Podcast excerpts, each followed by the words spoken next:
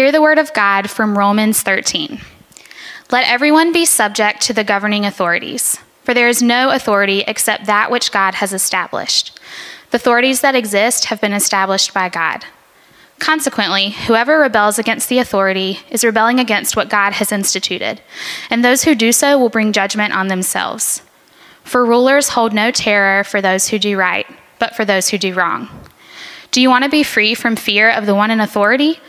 Then do what is right, and you will be commended.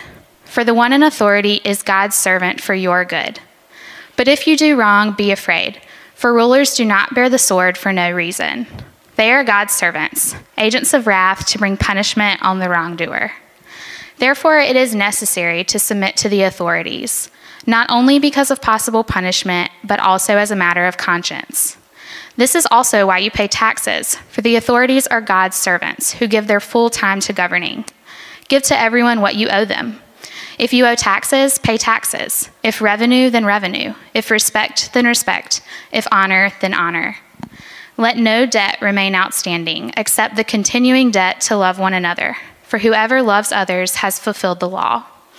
The commandments you shall not commit adultery, you shall not murder, you shall not steal, you shall not covet, and whatever other command there may be are summed up in this one command love your neighbor as yourself. Love does no harm to a neighbor, therefore, love is the fulfillment of the law. And do this, understanding the present time. The hour has already come for you to wake up from your slumber, because our salvation is nearer now than when we first believed. The night is nearly over, the day is almost here. So let us put aside the deeds of darkness and put on the armor of light. Let us behave decently, as in the daytime, not in carousing and drunkenness, not in sexual immorality and debauchery, not in dissension and jealousy. Rather, clothe yourselves with the Lord Jesus Christ, and do not think about how to gratify the desires of the flesh. This is the word of the Lord. Well, good morning, church family. Hope everyone is doing well today on a beautiful, beautiful day. Is everyone doing well? Wonderful. We're continuing our series in the book of Romans, and we have come to an interesting topic, uh, a rather uh, difficult passage of scripture. Honestly, this is one of those passages of scriptures that I, I would just normally want to skip over and not want to preach on. It's one of those like Romans is big. There's a lot of stuff we can't cover, so this would be one of those where I'm like, ooh, didn't get to that one. But we decided that we had to preach on it. Not happy about it, but we know that's in the scripture for a reason, and I don't want to skip over it. We're talking about government and our role in obeying and living our Christian lives under authority. Let me say that again.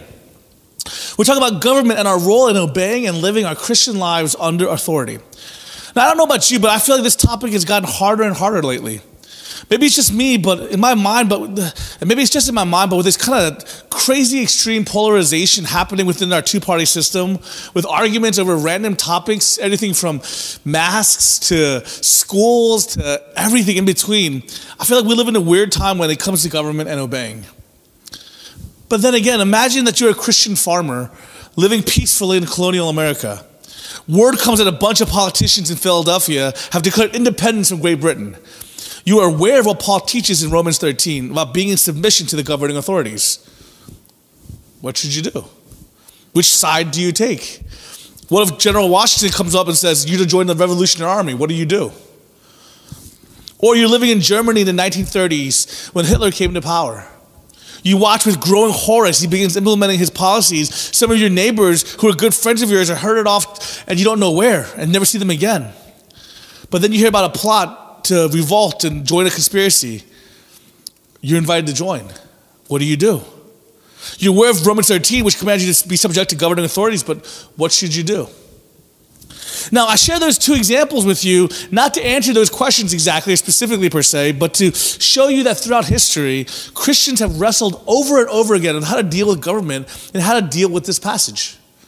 Now, the Bible isn't clear on how to act in every, in each and every unique situation that has occurred and will occur. And this is intentional, guys. I want you to understand this. If the Bible was able to tell you exactly how to act in every circumstance, the Bible would be forever big. But it's intentionally vague and ambivalent uh, in certain situations. And there's a reason for that. One, because it wants to be able to reach every culture, every time, and every nation. But it's also intentionally vague because it wants you to rely on the Holy Spirit to interpret the principles of scriptures in your daily life. Do you understand that we've been given the Bible and the Holy Counselor for us to understand how it is to live in this life? So it's intentional. The Bible does not talk about this, but does give us general principles that I want us to see. So let's dive into this passage, specifically 1 through 7, and see what it says here. At first glance, um, 1 through 7 may seem a little out of context. Paul shifts subject with no transition or introduction. We saw last week, if you were at the sermon last week, Romans 12 made this transition from Romans 1 through 11 was all about the gospel and, and God's passionate pursuit of people and how the gospel is to all peoples. But then all of a sudden it made this therefore transition to chapter 12 through 16 where it talks about how to live in light of the gospel. So in Romans 12, it ends with this amazing section about how we're to live in community in light of the gospel. We're to love sincerely, bless people, show mercy, practice hospitality, and so much more. But then he says, we're not to take vengeance for ourselves. Don't take vengeance for yourself, it's God's. From here, Paul goes into Romans 13 about the government. And this could lead people to be like, huh? How do you go from loving in community to all of a sudden talk about, but obey and submit to your government? Some scholars think that Paul was anticipating the question about whether or not one can turn to the law or authorities if they had been wronged. He says, Don't perceive vengeance for yourself. But then, in other words, if I was robbed, can I call the cops or to help, or should I just forget about it? These scholars believe that Paul is helping show that when the government is taking action, it is God taking action. It's an interesting thought considering it comes right after this taking vengeance for yourself and letting God take care of it. But that's also not the main point and gist of this section. One thing we need to be aware of is who is Paul writing his letter to? Paul is writing to the Christians, some of whom were Jews, in the capital of the Roman Empire.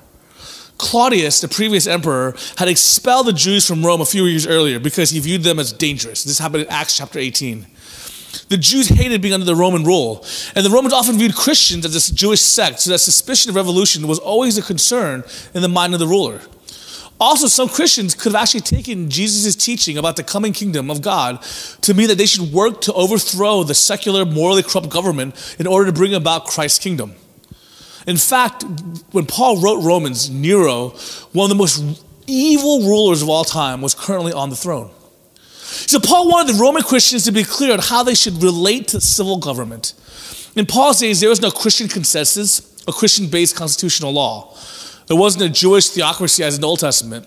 But these principles, inspired by the Holy Spirit, apply to believers down through the ages living under various forms of government. Contrary to what many Americans may think, the Bible never mandates one type of government over another. I'll say that again. The Bible never mandates one type of government over another. As a matter of fact, John Stott identified four general ways the relationship between church and state has occurred. One, a theocracy. The church controls the state. Two, Erastianism, which is the state controls the church. Three, Constantinianism, a compromise in which the state favors the church. The church makes accommodations with, these, uh, with the state in order to preserve favored status. And four, partnership. Church and state recognize that each have distinct God given responsibilities and they encourage and collaborate with each other in fulfilling these roles. Now, my message today isn't taking a deep dive into the nuances on church and state. And these are, you can see how some of these, you can probably see examples and think of some of the examples some of these in our current world as we know it. And these are great ways, and this is a good uh, kind of definition that John Stott's put together of ways church and states have interacted in the past. But for today, what I want us to know today is that our message today, the point that I want you to really, really get is this.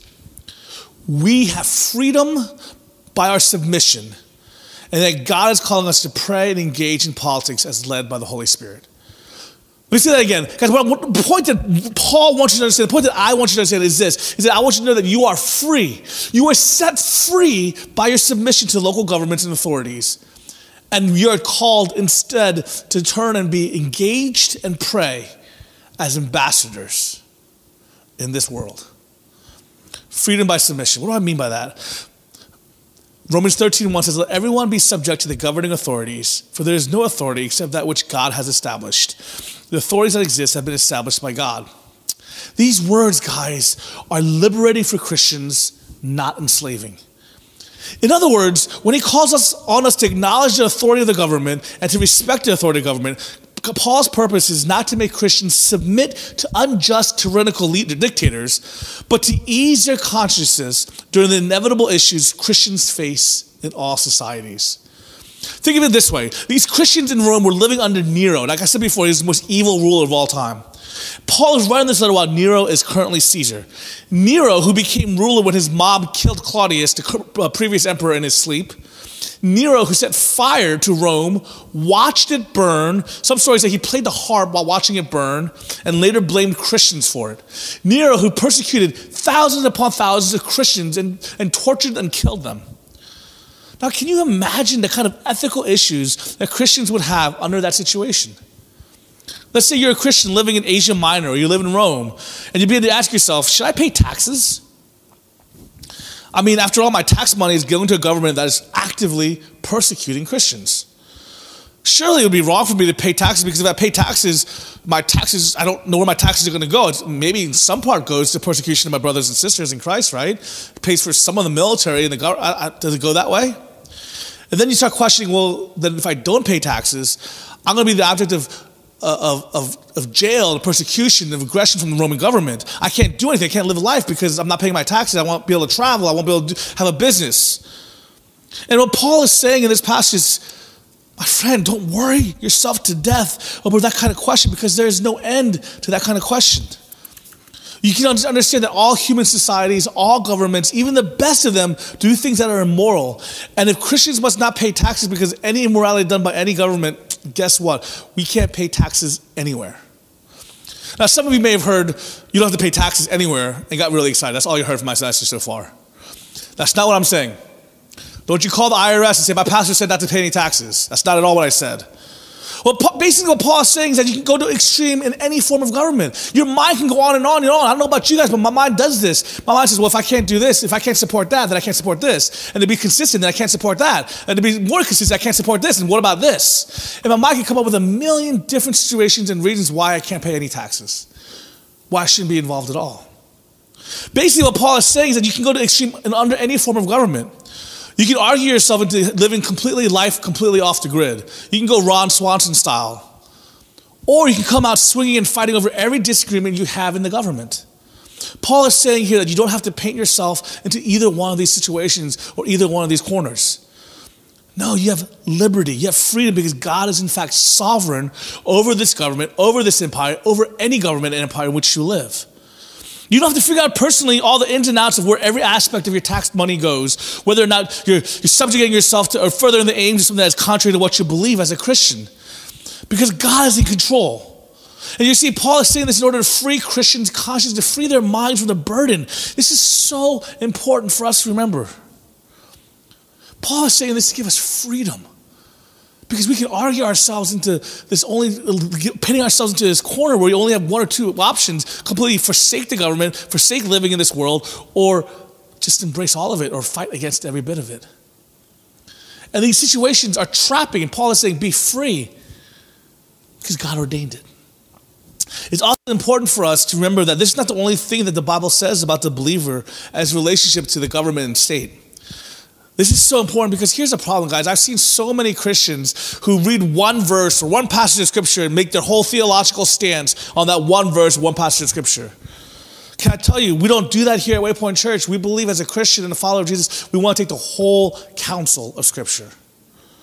So let's look at a few other examples in the Bible then.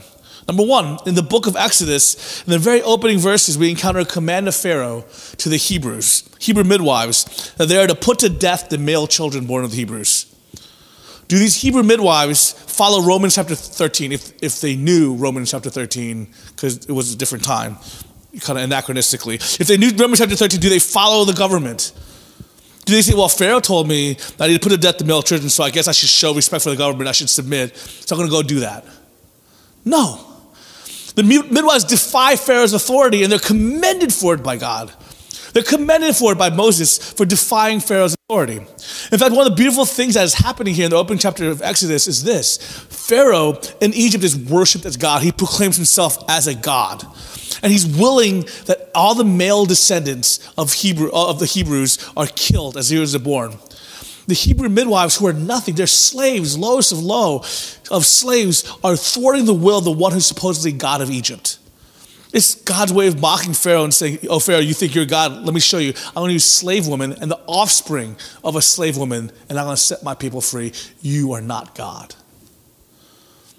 They're not required to give in to what the government tells them to do. Another example is with Shadrach, Meshach, and Abednego. I love just saying that, by the way. Shadrach, Meshach, and Abednego. I wish I had triplets. If I had triplets, they would so be named Shadrach, Meshach. Either that or Ham, Shem, and Japheth, but most likely Shadrach, Meshach, and Abednego. Shadrach, Meshach, and Abednego, if you guys remember, Nebuchadnezzar calls everyone to worship a golden image of him. And these three are like, uh uh-uh, can't do it, not gonna do it. But they were demanded by the government, the ruler of the time, the king, the, the ruler of the king, the emperor at the time. Nebuchadnezzar just said, You must worship a golden idol of me. And they say, No, we're not going to do it. They get thrown into the fire furnace and they get saved. You guys remember that story? If you don't, you guys got to go back to children's ministry. It's some good stuff there. Watch the videos, it's excellent. I love Shadrach, Meshach, and Abednego, by the way. So if you ever have like three hamsters or rodent, just name somebody that. But that's what they're called. They're called to worship, but they don't do it. Not long after that, you guys remember Daniel? Daniel was called to do the same thing. He's called to only pray to the emperor, pray to the king. And he says, No, I'm not going to do that too. He's not violating Romans 13 by doing that. In the Sanhedrin in Acts chapter 4 and 5, when they commended Peter to, to not preach, Peter, you're not allowed to preach in Jesus' name. What did Peter say? He said, I must obey God rather than man. And he kept on preaching in Jesus' name. All those cases, we see godly believers defying wicked, despotic authority. So Romans 13 is not the whole story. You have to pull, put all that the Bible says about believers' response to government together to have a full picture. Take the whole counsel of Scripture. But what Paul is saying is, Christian, don't, don't paint yourself into this corner. We're likely going to get into a situation where, yes, we might have to respond like a Daniel and a Hebrew midwife. There's a chance in our government, in our situation, in your day, that we will have to respond and say, No, I will go against it. I will not submit to that. But it does not have to be now, and it doesn't have to be over every little thing because we need to not paint ourselves into this position. We need to take the whole counsel of Scripture and say we are free to even give and to be, pay taxes and to submit to authorities when it doesn't go contrary to what God's called us to do.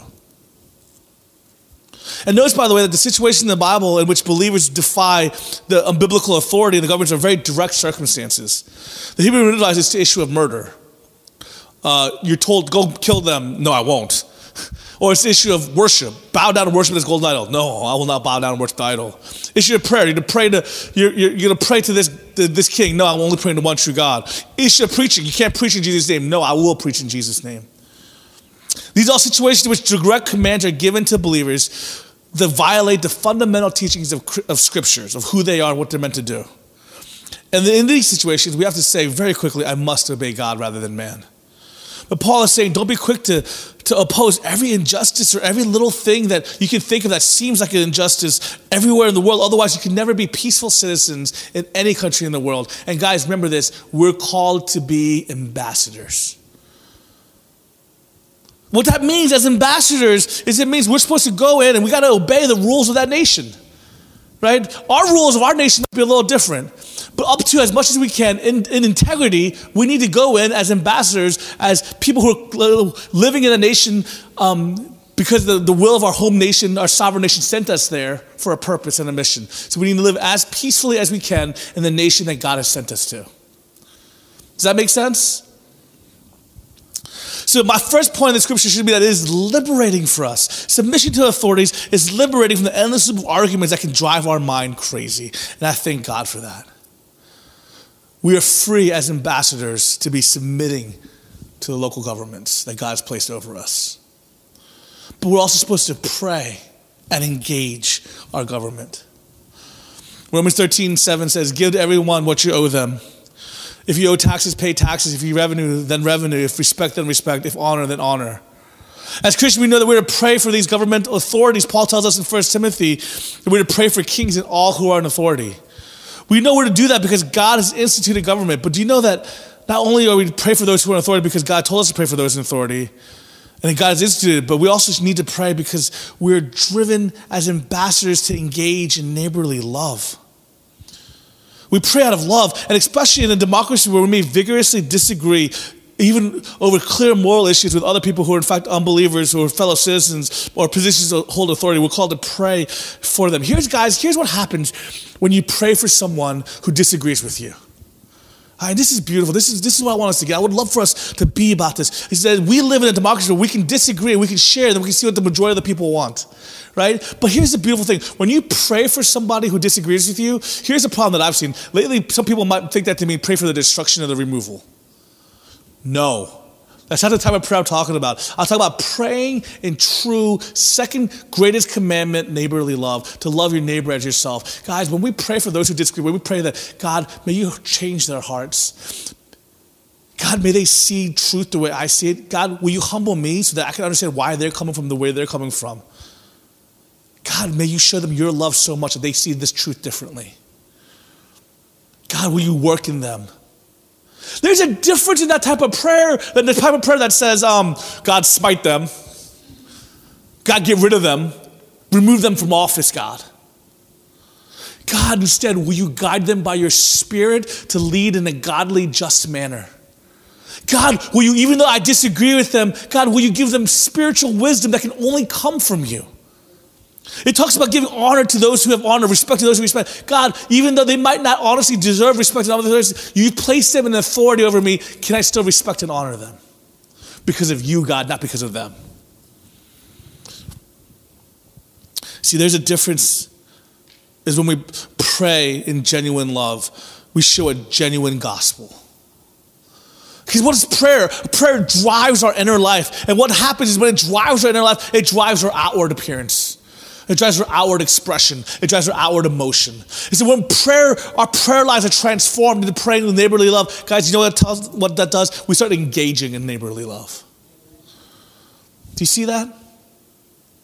And can I tell you something, my people?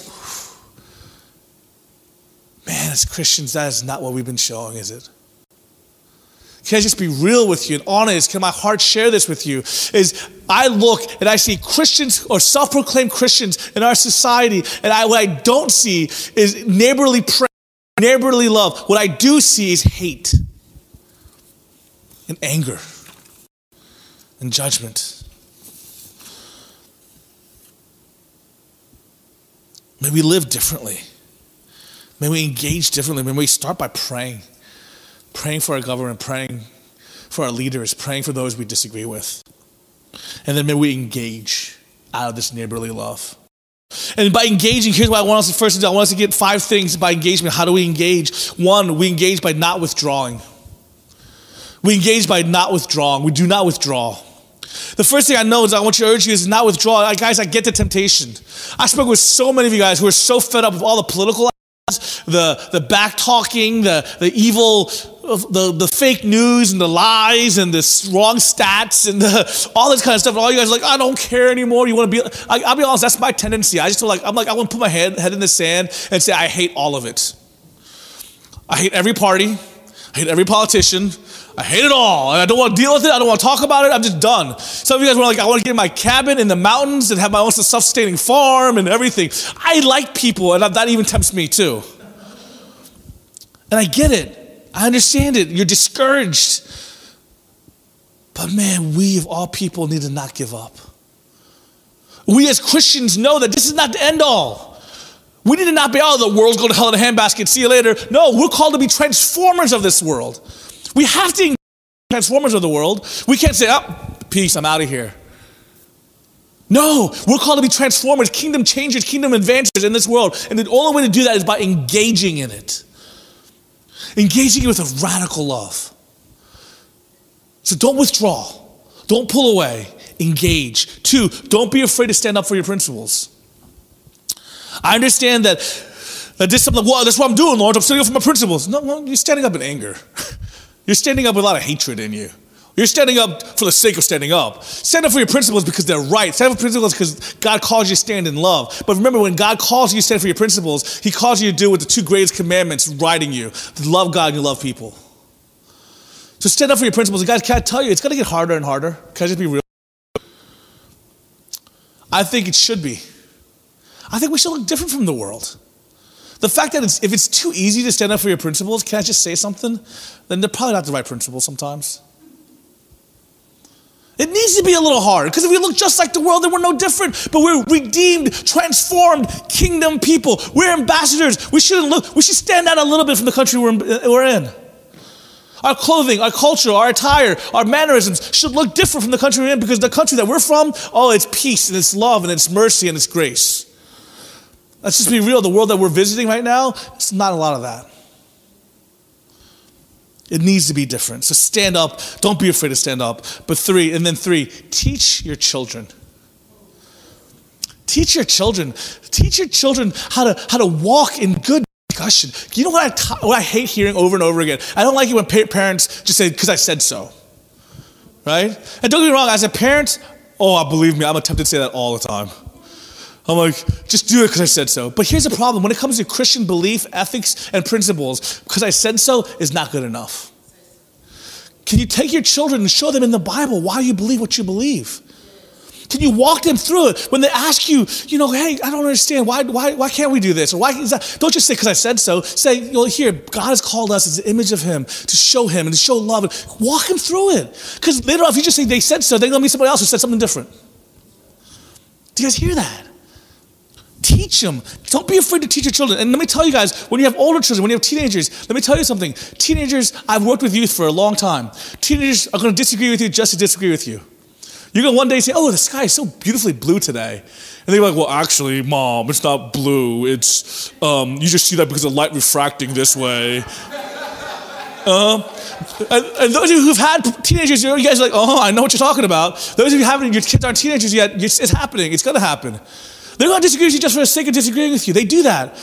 So surround them with great role models who are going to teach them too. I, I, heard when I was a youth minister back in the day, a parent could be like, Lawrence, I could tell my kid 50 times, oh, you're so good at this, you should try this, or you could do this. I give them all this advice. They don't listen to me one time, but Lawrence, you tell them once, they're like, oh, yeah? Really? Okay, I'll do that. It's true. Sometimes when your kids are teenagers, they're going to listen to the other person way before you. You can say it 50 times, but that one person will say it one time, uh huh. That's okay, that's normal but surround them with good role models. Teach your children to think for themselves. Not to just follow what the culture says, not just follow what everybody, else says, but to think for themselves. Teach them why they stand on the Word of God. Bring worth to them.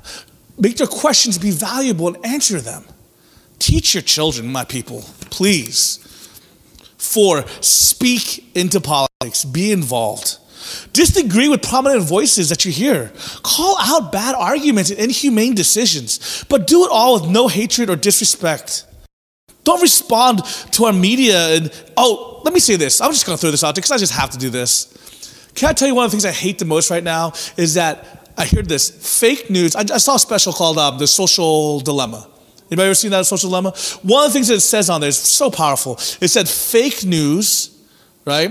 And hate filled speech right, travels faster on social media and internet, 10 times faster than the truth. That's terrible. So I can make up a fake story about how young punched me in the face the other day, and now travels so much faster through the church than the truth of uh, Arthur bought me a cookie. Do you understand? Like, it's, it's so sad. It's so crazy. But the reality is, I, I'm going to put the blame on this. You guys ready? Who I'm going to put the blame on? You ready? You. Because what are you clicking on? Ooh, you see that link pop up. It says, ooh, young punch Pastor Lawrence in the face. You're like, I'm going to click on that link. That sounds interesting. Right? Guys, the computer's algorithms are after one thing. They just want your clicks because they want money. Here's what you're doing you're feeding into the machine by clicking on it. Stop clicking on it. Do you guys hear me? Stop clicking on it. If you stop clicking on it, people will stop clicking on it. It'll stop spreading so fast. Quit spreading it. That's a given. But stop clicking on it. Guys, can I tell you that our responsibility of speaking to politics is not just being good speakers, it's also being good consumers, being good news receivers, being, being good news uh, senders. We have a responsibility in our culture. We have a responsibility not just as members of the society, but as Christians transforming this nation, transforming this world, transforming this place. We need to learn to engage. We need to remember that we know how the story ends. Our God is king. We're good. So quit giving into the fear mongering. Quit giving into the, the, the pessimism that drives so much of our society. Engage, speak truth, love well. Do you guys hear me? I don't care what side I'm talking. I'm not talking about a side. I don't believe. I hate sides. I'm gonna be honest with you guys. I'm pretty equal on this. I hate Democrats as much as Republicans, and Republicans as much as Democrats. I'm just gonna be honest with you. I don't like them all. I'm pretty equal in my hatred. I'm just kidding. I shouldn't say that. I'll tell you whose side I'm on. I'm on the kingdom. And my king, man, he rules. So I can, I can care less. I can care less. I don't care less. Let me take that back. It doesn't matter who sits on the throne of America or any emperor or country I live in in this world. It doesn't matter. Because my king is a king of kings. And he's a lord of lords. And he's king over the universe. Can you get an amen to that? Speak into it, engage it in five. Live life as a citizen of God's kingdom. Guys, you understand that you're, who you are is you're citizens of another kingdom. We look for a city whose foundation and whose architect and builder is God. This world is not our home. We're not home yet. And we can engage in this world as a lover of this country, but only because this is the country that we're ultimately visiting, because we're ultimately citizens of another country. It's like when I visit on my honeymoon. Me and Gina went to we went to Italy on our honeymoon, and we're like, "Ooh, I love Italy. This is nice. That's the way we need to love this country. Ooh, this is a nice country, but my home is so much better." Do you understand that? Your identity is first, not first and foremost as an American if you live in America. Can I say that again? That is so low on your identity. Your identity is a member of the kingdom of heaven. You're a daughter or son of God. You're a co heir. You're a royal priesthood. Guys, that's so much bigger than being a citizen of America. Do you hear me? We should care what happens. We should care what happens in this country. We should care what happens in our community. We should care what happens in this culture because God sent us here as ambassadors to show the reality of the other kingdom. That's why we care. We care because our king sent us here to live life here, to be representatives of the other kingdom, to show them how good that other kingdom is, and invite this kingdom to look like that one. That's why we care. My people, engage, but engage as ambassadors. That's what's freeing to us. It's so freeing. We can submit. We can submit to the authority. Just like if I went to another country, I submit to their laws. If I went to Singapore, I would not chew gum while walking on the streets. Because that's the law there. I might disagree with it, but I'm not going to be like, oh, I am not entering this country, or I'm, I'm not, I'm not paying taxes in this country, or I'm not going to waive battle. No, I submit.